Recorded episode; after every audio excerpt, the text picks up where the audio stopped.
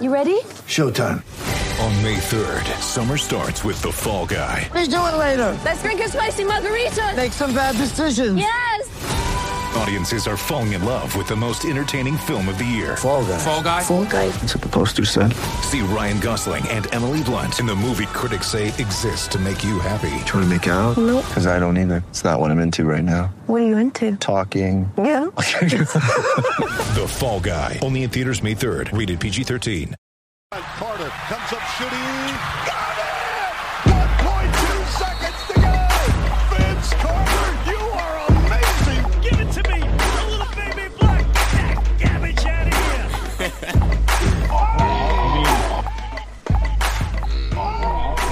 Welcome to Toronto Basketball Matters Podcast 11.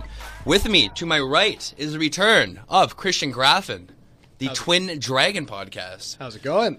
And with me, to my left, the six foot five king of the beaches, the birthday boy, Steve Fleischer. How you doing, buddy? Good, man. Thanks for having me. So let's start off, guys. Uh, tonight, tip off, 9 o'clock, game one of the NBA Finals. Golden State Warriors, Cleveland Cavaliers. Who do you guys got? Graffin. Oh boy, this is what we've all been waiting for, isn't it? So I've been, uh, I'm going with Golden State. Uh, they're my team. I mean, all year long, I've said that Golden State is uh, is, is better than last year, and obviously the addition of Durant over Harrison Barnes uh, is pretty much one of the main reasons why. Uh, I, I like how Cleveland has sort of switched their team up a little bit, but Golden State, I still think will win in six uh, overall.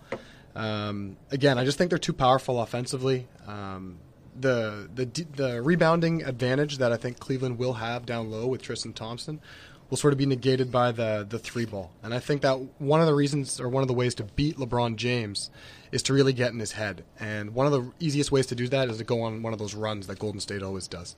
When they go on like a 10 or 12 or 14 point swing, it's one of those things where I don't think Cleveland can really come back from. So I can see game one, especially that it's going to be in Golden State.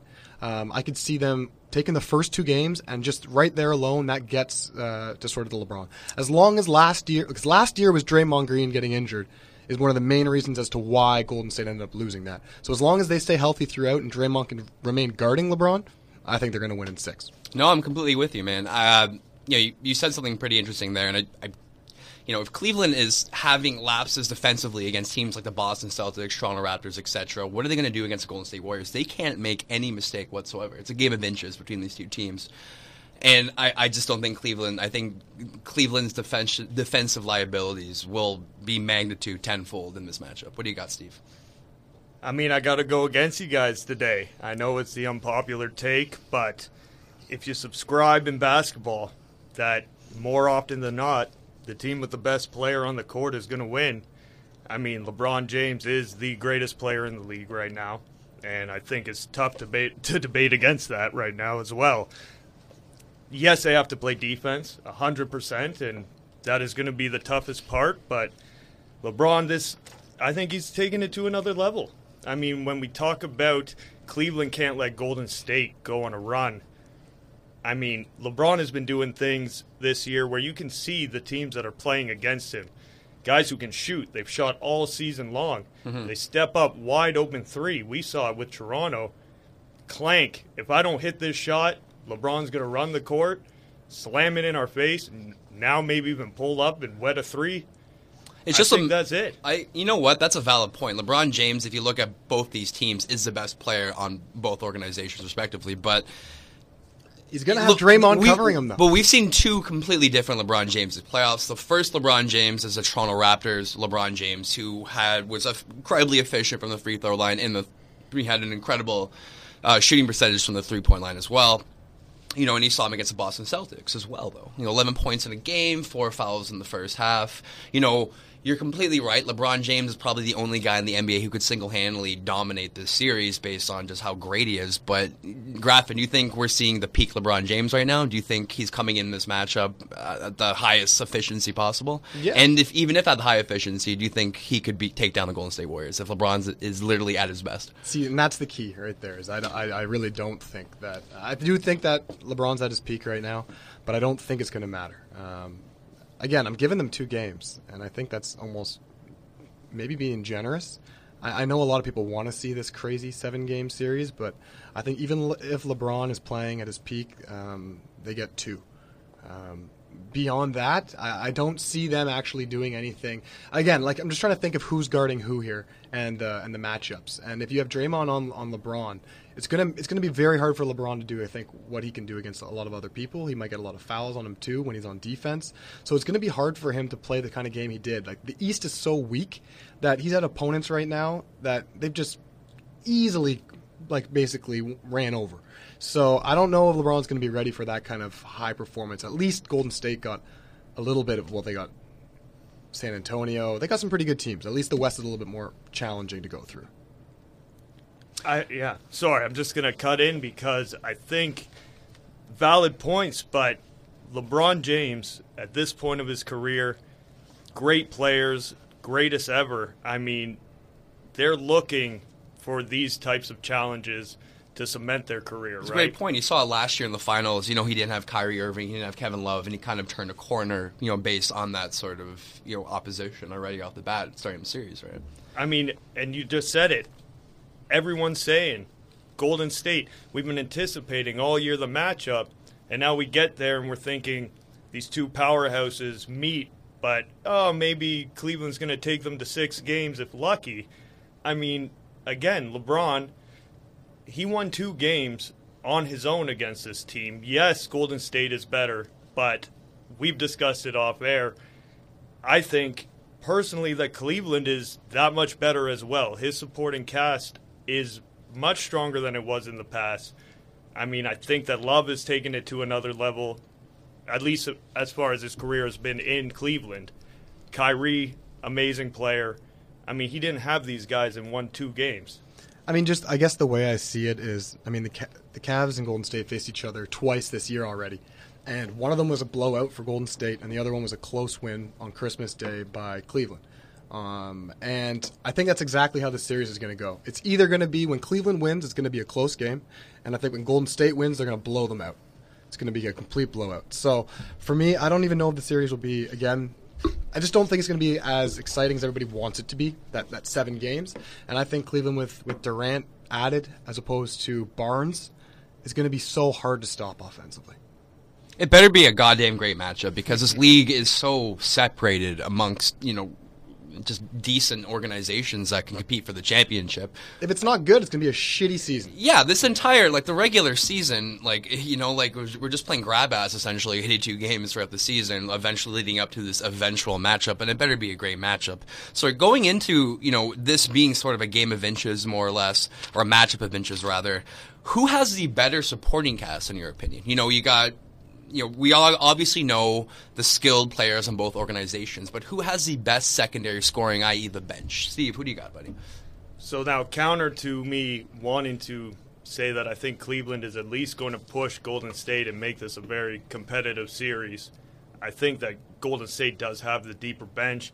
When we get down the line, I mean, What? Deron Williams? He's back. the stud.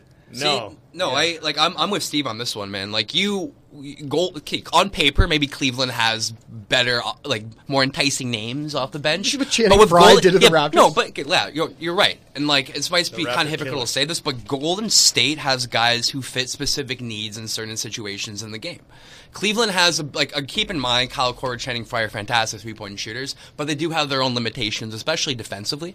And I think what Golden State has is guys who can walk on into the game and fill a specific need based on what's happening in the game. I think Cleveland has people who are kind of at the latter half of their career who are going to kind of come in and try to facilitate the offense and put a couple points on the board. But I think realistically, when it comes to filling a need, I like Golden State's bench better. See, I think exactly what you said there that Cleveland's bench is kind of compromised of three point shooters. I think that's a specialty because then you can kind of slot them in whenever they're not shooting well. For instance, if Channing Frye's not having a really great game, then it, for them it doesn't matter. They can rotate so that Kyle Korver can even replace Channing Frye in the lineup, and they can just kind of work around that. And then you just kind of go off of who has the hot hand. So that's why I feel like Cleveland can always have that advantage. I think off the off the bench. Um, in terms of that, even though I don't think it's going to matter at all in the series in the end.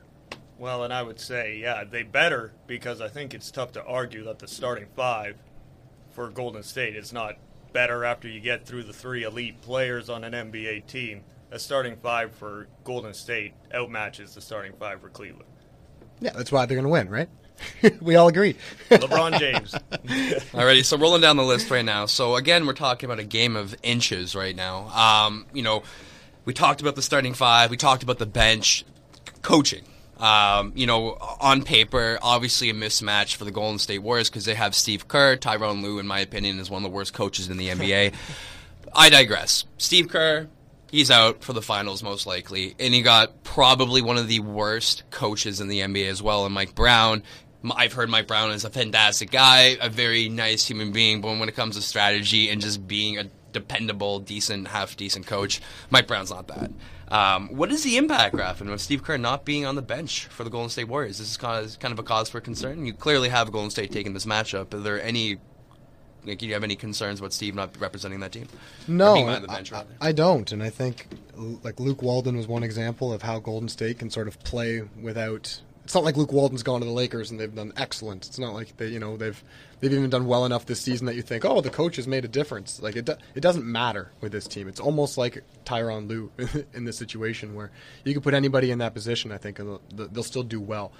I think that they learned the whole system off Steve Kerr, Mm-hmm. sort of that you know the Princeton style offense and sort of swinging the ball a lot and passing it until you find an open shooter, the the high screens and getting Curry open basically. So they already have that down. They've been the core has been together for so long that they don't really need the coach to, to really come in. And I think Mike Brown is exactly what you sort of need. Like you said, he's sort of a, a player raw raw kind of a guy if they're ever down, if they're ever in slumps, I'd rather have that than someone who's trying to over strategize and trying to make these plays for players who just honestly can play. shoot. Yeah, they can shoot, man. You don't you don't need to coach these guys. Like they're they're already so good. So uh, I also like Mike Brown. So for me, I I think uh, it's not going to really matter. What do you like about Mike Brown? Well, I like the, uh, first of all, I like anybody who is basically brought into the to a to a system and learned under Gregg Popovich. I think anybody who Yeah, gets to but the sample size of him coaching in the NBA has clearly shown that he's not a, even a half decent coach. No, I, I but I, I he's do one agree- coach of the year. I do agree with So, you. I do you agree know. with you. I do agree with you to a certain. He he won coach of the year riding the coattails of just having a star-studded fucking organization. But I continue. So no, I, I I do agree with you to a certain degree. But I also think I think we're devaluing Steve Curry, Steph Curry. Ugh. Stephen Curry, Steve Kerr's sort of mentorship and ability to sort of, you know, in the shittiest of situations, kind of get everyone as one unified whole. Um, you know, I, I- personally think Golden State's going to win this matchup, and I don't think it's going to be an issue with Steve Kerr. So I'd be hypocritical to say that you know the Golden State Warriors do need Steve Kerr. You got the Cleveland Cavaliers on the other hand, though. Yeah, and I mean, I think direct to the question, and it sounds like we all agree on this, is that what do you think is the true value of an NBA coach these days? Um, is it X's and O's? Is it how much they can galvanize Well, now the that team? there's so many freaking superstars on te- on teams, right? Like it's so hard to say that coaches really matter when it comes down to a finals like this. Yeah, well, and to Cleveland's, the point of Cleveland, I mean, I think LeBron James is the coach of Cleveland, and Tyro- Tyronn's there as Mm-hmm. a fan, really. So, yeah. What is the def like? What is the value of a of a head coach in this generation of basketball? Like, let's say you took Gregg Popovich from San Antonio and you put him as the head coach of Golden State Warriors. Graffin, do you think the Golden State Warriors would be that much better, or do you think it would be the same sort of thing? The players would dictate the success, and the coach would have nothing to do with it.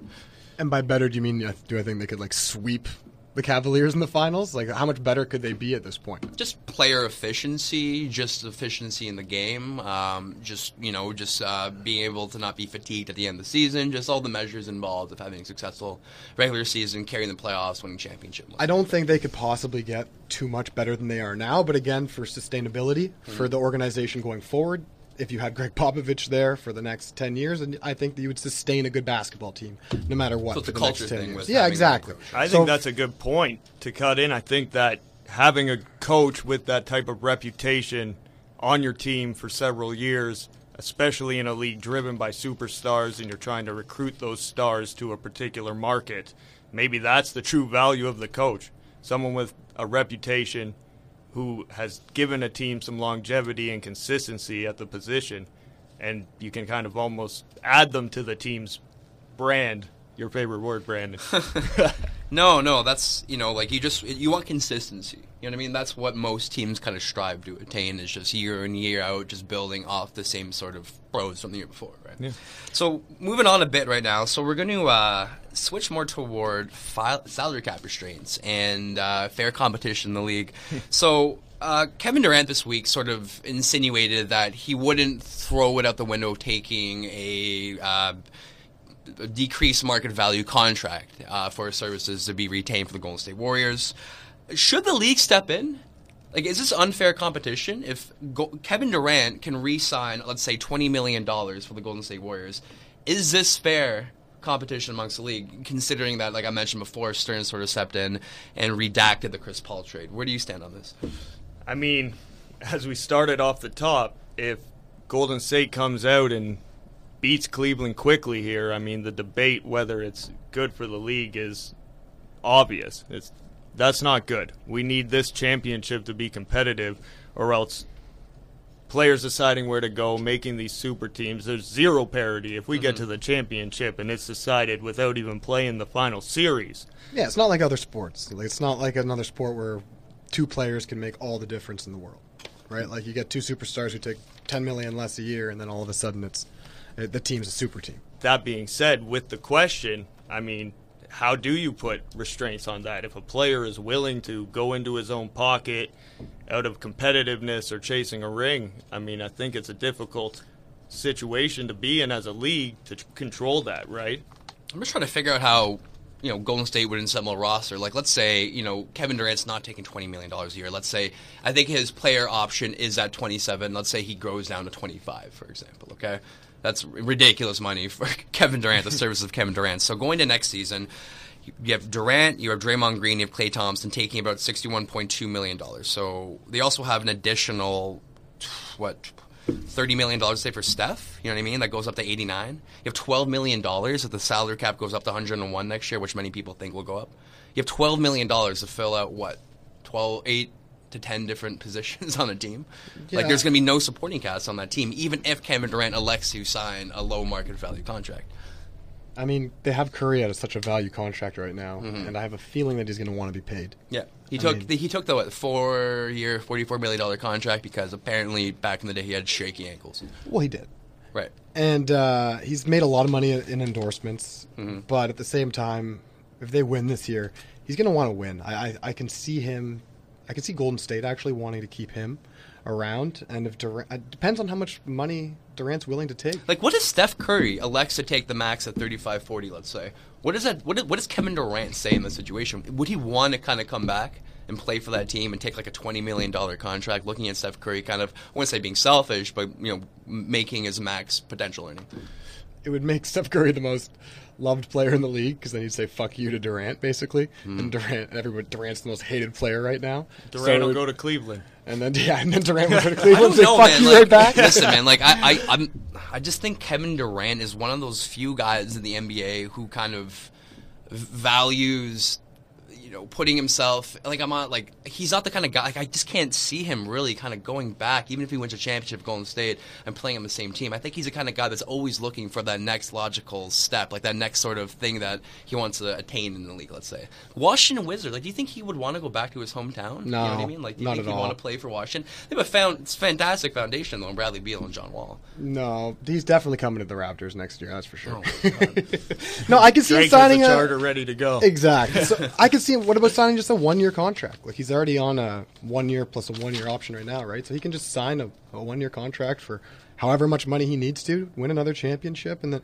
the only thing is, I wonder like how much like when he goes down in history. Hmm. Are these two championships going to be just seen as normal championships, or are they going to be seen as ones where he just really had to go on another team to get them? Well, and it's like Scottie Pippen calling him out on his dominance in general, right? With Steph. St- I think Steph is going to want to possibly put himself in a situation where he mm-hmm. can proclaim that he is a dominant player in this league. No, you know what? Because because before Durant, though, we were having this conversation. Who is the best player in the NBA? Is it Steph Curry? Is it LeBron James? I think it's fair to say we're not even thinking of having that conversation anymore. No, of course not. You know, like, I, I- but I also don't think Steph Curry's the kind of guy that's gonna, you know, look at that sort of like you know wanting to be defined as the greatest of best player in the NBA, and like I think he's more of a team oriented sort of guy. LeBron James is easily the best player in the NBA right now. He blows even second place, I think, Kawhi Leonard out of the water. But just to go back quickly to your point, I think one thing that, that could be done um, is a hard cap. Um, right now, there's the luxury tax model, so teams can just pay over the luxury tax. I think it's If you- 101 and 118 next year. I think. Right, I and what it is. I mean, I don't know if it's the reason why in hockey it works, but the hard cap seems to make it difficult for teams to really, GMs in general, to really even fluctuate that mm-hmm. much and, It's and get one of the superstar reasons teams, they right? implemented it in hockey. They said when exactly they did it right. So if you take away that luxury tax sort of option, because it's kind of in the middle, right? It's in between hockey and baseball. Baseball, you can do kind of anything you want. Hockey's pretty restricted, and then they just kind of are in the middle. You have to pay a little extra. So I think if they went down to that hockey model, that's one way that I think would restrict GMs from, I think, trying to do the super team sort of thing. Or maybe like an individual player analysis of like defining like like putting a player in a certain category. Like you're a one superstar, two, three, four categories, hard caps based on player talent. I don't know who would judge the talent though, but like something has to happen because like the strat based issues in the league are just fucked. Like just completely fucked. Like the regular season is just completely pointless at this point. You know, like Just have know. a tournament, championship tournament. Well, in the end, it's going to come down to dollars and cents for the owners, right? So Well, that's why there's a regular season. Take right? everyone out. Yeah. Let's do a fantasy draft like we are playing NBA 2K17. If money didn't matter, then yeah, there'd be no point of having a regular season. We just have these awesome tournaments three times a year with the best players, and there wouldn't even be teams and stuff like. They'd be so. There's honestly like, I don't know. We do have that tournament, and it's called the Big Three with Ice Cube. You know, with Allen Iverson. You know what I'm talking. I can't wait to see Allen Iverson play again. That's gonna be amazing. there's some good matchups, some good teams in that league. It's gonna flop after it's one great. season. I think Kenyon Martin's participating. I think okay. I like I was reading the story this week. Uh, you know, like that old kind of gag where you fill like a fellow player's car with popcorn. Kenyon Martin was having an interview on another podcast, and he w- was stating that if, like, J.R. Smith put popcorn in his car, and he almost murdered J.R. Smith. He was screaming at the entire team, like he was looking for his number, looking for his house, trying to find where he was. He was really about to murder J.R. Smith. I think Kenyon Martin is like the Hall of Fame G, like I'm gonna beat the shit out of you, toughest guy in the NBA. Draymond Green would get smashed by Kenyon Martin. He's the most terrifying guy in the league. Yeah, I don't like that tattoo he had though. How he changed it to the lips uh, at the end of his career instead of the crown. You think he went soft? Yeah, he went soft. Kmart, you did not go soft. Please don't hear this and murder me. Um, so moving on, talking about the super teams, having a conversation about the fairness of the game, but we also have complementary players. We talking about LeBron James, Steph Curry, Kevin Durant, whatever. But we also have very, very valuable secondary players on each team. You know what I mean? We're talking about the Klay Thompsons, the Kyrie Irvings, the Draymond Greens, the Kevin Loves of the world. What is their league-wide defined value? What I mean by league-wide defined value, let's say you replace Jimmy Butler with Klay Thompson. How successful would Chicago be? How do you categorize these guys on the hierarchy of who is the best at each position? What do you got? So for me, I think if you're a superstar and you're on a good team, it only sort of elevates your stardom. And honestly, I think that someone like Klay Thompson is a good example because if he was replaced by someone, uh, or you replace him with Jimmy Butler or something like that, he wouldn't get the same attention that he does now. Honestly, um, the fact that he's on a superstar team, even even Curry, uh, other than those few players like Durant and LeBron who can kind of really change a team no matter what, um, those are the players that really sort of define it all. I think. Yeah, and whatever team you're on, the best player on that team is a superstar to that fan base. But uh, the defined value of those secondary players is huge. I mean, they're going to make the difference to the style of play, as you alluded to. And they're going to step up and, and make plays when that superstar is being double teamed and, and that type of situation. We've seen it with Toronto, even, and how we've struggled. It's It comes down to those secondary guys in crunch time. If you don't have it, I think the best example is Kyrie Irving. If he's considered a secondary guy right now on Cleveland, then look how much he's sort of taken advantage of, of LeBron coming over and coming home and taking advantage of it. His shoe is now selling like crazy. His endorsements, he's known as Mr. Clutch because he took the big shot and was the one who ended up hitting it. Like, that's someone who, think about Kyrie Irving before LeBron James came to Cleveland. He was a good player, but at the same time, LeBron coming there elevated him globally. Like he became a superstar that every single person knew and started to recognize for his true talents. I think that's what really what it is. It makes you recognize and people start watching games that teams like LeBron James are on. Yeah, and speaking of 2K, he's the cover athlete next year. Exactly. Yeah. There you go. And technically, he's a secondary star on that team because LeBron's on it. So I think that the only thing it does when you're on is sort of being on a good team is make is elevate it. Because when it comes playoff time, if you're not in the playoffs and you're a superstar, you're not even talked about. So, you know, if LeBron James, many pundits are saying if LeBron James wins the NBA championship this year, in lieu of what he accomplished last year, he should be considered to be the greatest basketball player of all time, or at least in discussion with Michael Jordan. Do you think that's warranted? Do you think Mike LeBron James, regardless if he wins the championship or not, deserves to even be in the same conversation with Michael Jordan? Personally, I think he already is. No matter what happens this finals, he is. But he I is do in the thi- conversation. He's Yeah, already, he- everybody talks about it already. and just even the way he's come in as such a physical beast and all the things he does i mean he's such a freak i mean and he's won made every player that he's with better he's shown greatness and like i said i think he is going to try to cement it in this series as well but either way i think he's already in the conversation that being said, when fans look back and a career is over, I do think we, we value championships. It's always talked about. There's something to, to say about Jordan going and finishing like he did. Um, so I do think at the end of his career, we will define GOAT by championships. They will matter. I think the scariest part about LeBron is that honestly, he's got potential still at his age. And that's where you see him this year playing almost the best basketball he's ever played. Uh, most players would say that, anyways, that are playing against him. And this guy could win. He's 33. He can keep winning. Imagine, imagine he wins three more. And I think that's where people who are right now saying Jordan's Jordan's number one, no matter what, like he'll never be surpassed. There's always that what if. And what if LeBron was to win three more? And you No, ask a lot of people, and they would say like, okay, well then we'll point. talk about it. But honestly, it's one of those things that's very, very likely to happen. The LeBron answer most likely def- will win. The answer can be more. answered right now, but I think in a couple years from now, we should be having this conversation. You're absolutely right. LeBron James is in his 14th season. Michael Jordan played 15, and that's also counting the Washington Wizards years. LeBron James has not stepped off the pedal whatsoever, nor has he taken years off to play baseball. He's went to the finals literally every single year for the last six years, and still shows up every single goddamn night and plays peak efficiency basketball. You know, I think LeBron James is not going to Except those nice rests. yeah, that's a whole different conversation. But I do, I, I do agree with you though. Like, I don't think we're going to see a decreased LeBron James in the next few years. I think if anything, he does have more potential, and he could keep going depending on what situation he's in. I, I, I the conversation should exist. I don't think we can answer it quite yet. I think it's an end of career sort of discussion. Exactly. But I think LeBron, if he kind of carries the momentum he's at right now, will be known as the greatest of all time. And I think it's fair for me to make that statement. Yeah, but if we are talking about what ifs, and I don't believe this will happen, but it's Jordan will come back out of retirement, get three more championships. They'll clone him. They'll have a robot version of Michael Jordan, a hologram version. Well, and I mean, what if LeBron breaks down? Right? He's a big dude and he moves incredibly fast. And again, I don't think it will happen. And I think, on the other hand, it's the reason that the Raptors shouldn't tank is because a superstar can get injured any given season.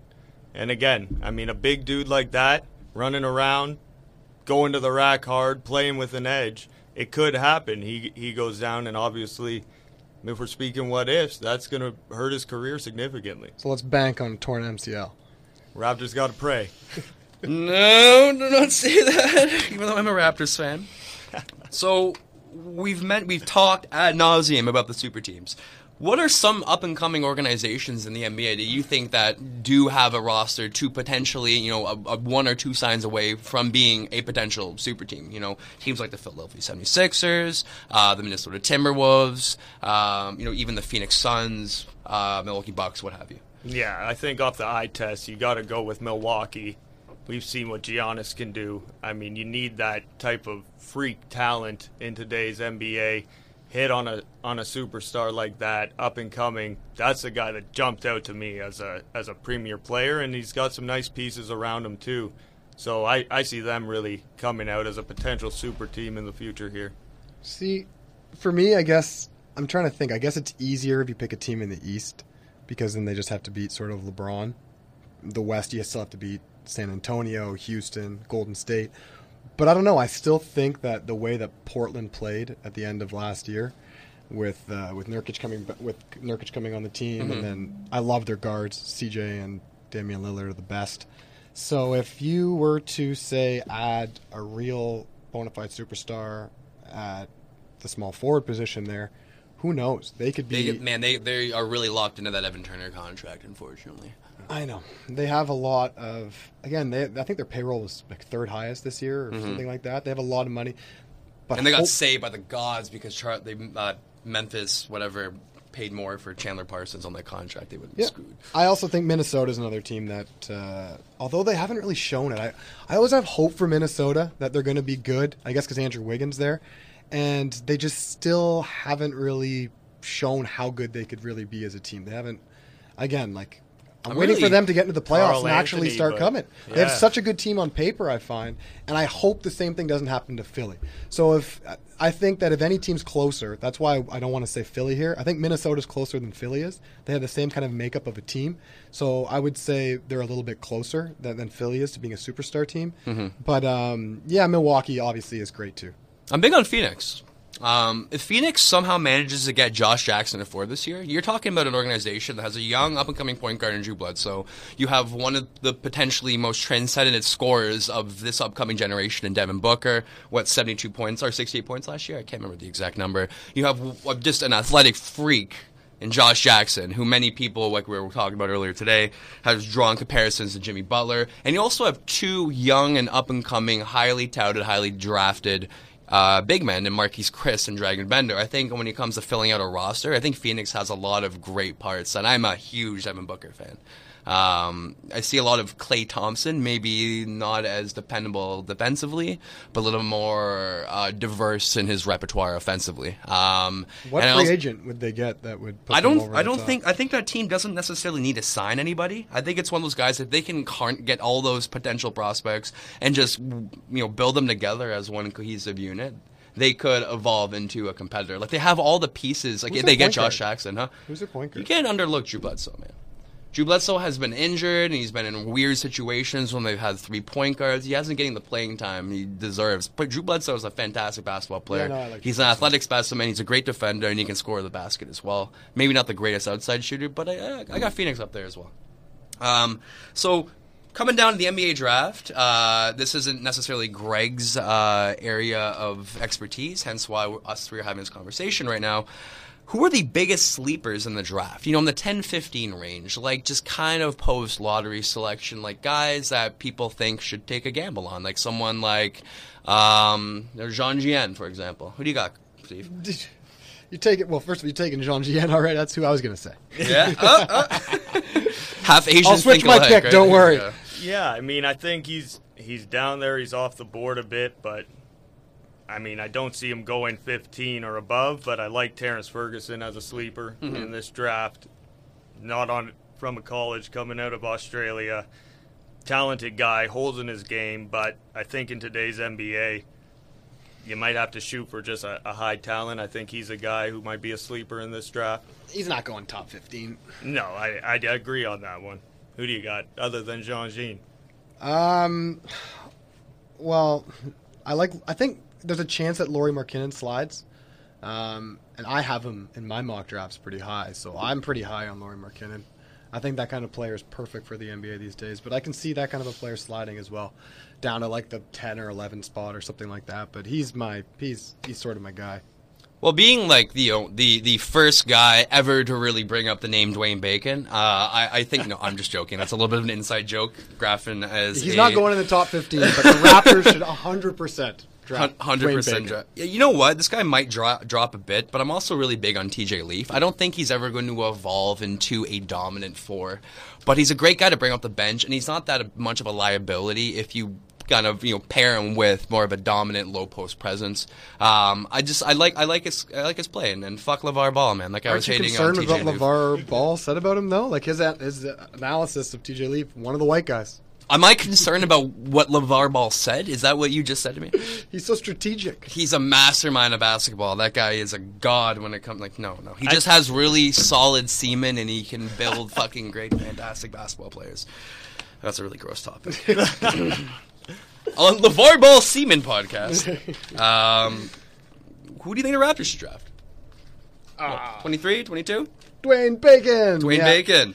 Dwayne Bacon. The Running next- off the coattails. the of next deep Michael Jordan. Knowledge. No kidding. Um, the next Michael, the self-proclaimed, the self-proclaimed next Michael Jordan. Dwayne Bacon Michael said Jordan. that. Ring the alarms. That is Dion Waiters' r- ridiculous overconfidence, irrational confidence call right there. Jesus Christ. You know, that's the kind of player you take if you're just kind of going for hitting for the stars. I guess. I think. Um, LeBron, you're shit. Give me the fucking basketball. I'm gonna take it to the goddamn hole right now. Like he's gonna get drafted later.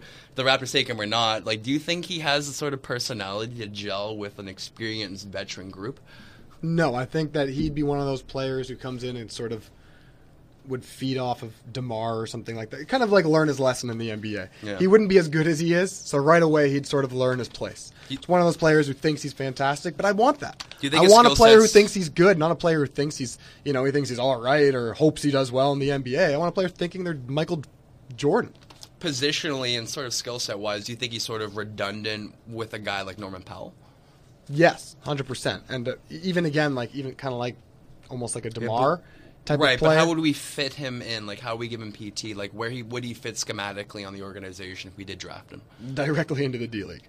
Directly into the D-League? uh, Yeah. Well, I think the one thing the Raptors were missing for so long was actually a good D League team that they can develop players in and actually Champions, baby. feel confident in, in sending players down to. Mhm. And it's one of those things that finally they they have that now with the 905 and players are growing. So yeah, I don't think a a season down there would be at all harmful because who knows what's going to happen this year with the Raptors. Mhm. Uh, again, Norman Powell and DeMar DeRozan are here now, but all of a sudden if DeMar were to leave or or Powell were to leave, then there's a spot right open for him. So who knows what happens.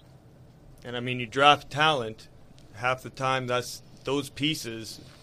You develop them, and you're able to make a move for that piece that might put you over the top. And the Raptors are arguably at that stage. If we keep the team together, we're looking to move. We got a lot of young guys, and I think the move to put us over the top, you need those prospects to move. So if you're able to develop them into something of value, you go make that talent draft.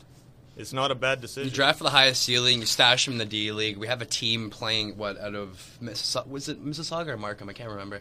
Mississauga. 905s. Yeah, Yeah. Anyway, so yeah, and you, you, they're, they're so close to proximity to the professional team. You know, we have scouts. Even Masai Ujiri can head down and check out a 905 game to sort of scout his talent. Yep. It's great. It's a great system we have. You know who now. else I love for the Raptors though? If we weren't to get Dwayne Bacon, sort of Swanigan? Yes, Caleb Ooh. Swanigan. He had such a good tournament, and I think a player that, again, I think he's perfect for this sort of NBA. Mhm. Uh, he's already he has the frame already for the NBA, and everybody thinks, oh, he's you know he's not gonna it's not gonna work, I guess, or that's what that's why he's so low. They have him, I think, in most mock drafts in the second round. Well, that's a great point. There's so many that big of a guys. reach. There's so many guys in the second It's a- round, like blue chip guys in the second round. You know, like people look at the Kyle Korver trade and kind of shit on it a bit, but you know, Atlanta was able to get two second round picks in a draft just you know recognized for its depth. You know, getting two guys in the second is massive, and the Raptors, like I don't know what they can possibly do. Like maybe they can trade down from first and get two seconds. So is that here's like, a here's a question. to Do you so looking down in the draft, would you trade the Raptors 23rd pick to something like a team that I guess would want sort of to take a little bit of a reach, like Houston or something like that? Houston has two picks, 43 and 45, in the uh, in the second round. Would you trade our first round pick for those picks? Uh, I I think it depends on what happens in the draft. Um, if it's sort of, I wouldn't say barren of talent, but there isn't guys that really, you know, we need to grab at 23. Absolutely, that would make sense. You know what I mean? Because I think you know the pick would like. I think from 23 to 45, I think you could like the guy picked at 23rd could be substantially sharing the guy picked at 45, which I'm trying to get at. Exactly. Um, And then it's- you get yeah, two it's a chances. It's, it's a good gamble. I I I don't mind it. All right, moving back down to our last topic of the day, more speculation. Uh, so we have a shitload of free agents coming up in the offseason. Um, obviously, we've talked about Kevin Durant a bit and Steph Curry. Uh, realistically, they might go back to Golden State with Kevin Durant stating that he would re-sign with Golden State and the Chief, even though I mentioned earlier that he might sign with Washington. Steph Curry, 100% is going back to Golden State Warriors. Is that a fair assessment to make, guys? Yes, I guess, but I don't know. We'll see.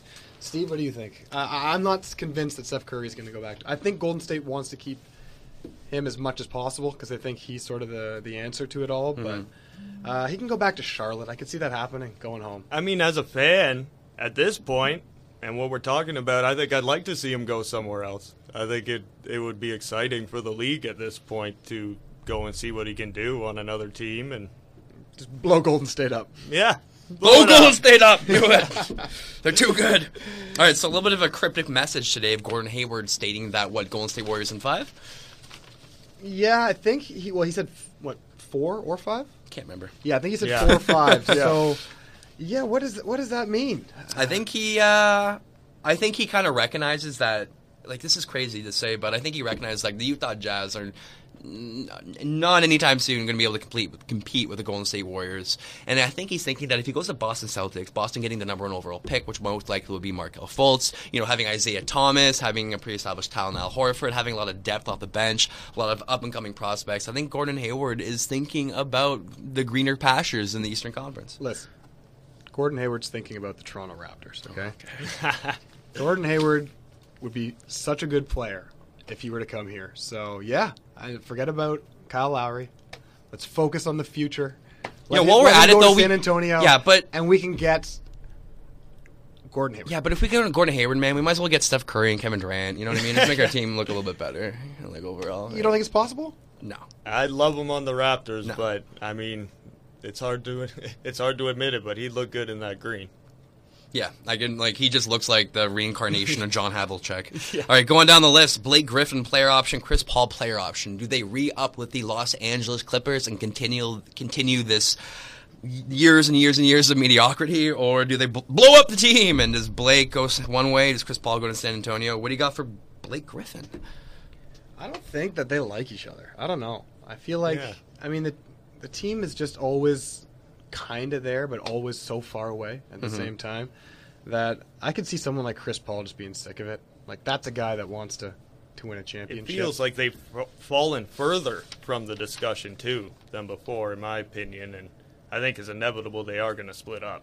well, Blake's got all these injuries too, so maybe the Clippers don't even want Blake. And then again, there's other teams that would take a chance, but he's going to ask for a shit. ton Fucking Doc. Rivers. He they hand him way too much power. Why the fuck is he giving his son that money? That I contract. hate. I think he's one of the more overrated coaches in the league. He is the most overrated coach in the fucking NBA. I get, I can't stand that guy. Like I'm 100% behind Glenn Big. So you, Baby yeah, Davis. you, you support uh, Glenn Perkins then? Fuck Glenn off. Davis. Fu- oh, The Glen Davis, irrelevant yeah, yeah. debate. Glenn Perkins, yeah, Glenn. All right, guys. Well, we are going to finish off the speculation next week with the return of Greg Yeroshadas. Hopefully, he makes it back from Thunder Bay. That's where Bears are, I think. So watch out for Bears. Is that, I don't know what the fuck I'm saying. All right. Thank you very much, guys. Steve, happy birthday, my friend. Thank, you very you, much sir. for helping us out today. Anytime. And Graffin, have a fantastic uh, half Asian German Christmas. It's coming up very soon for you. Thank you very much, guys. Enjoy it.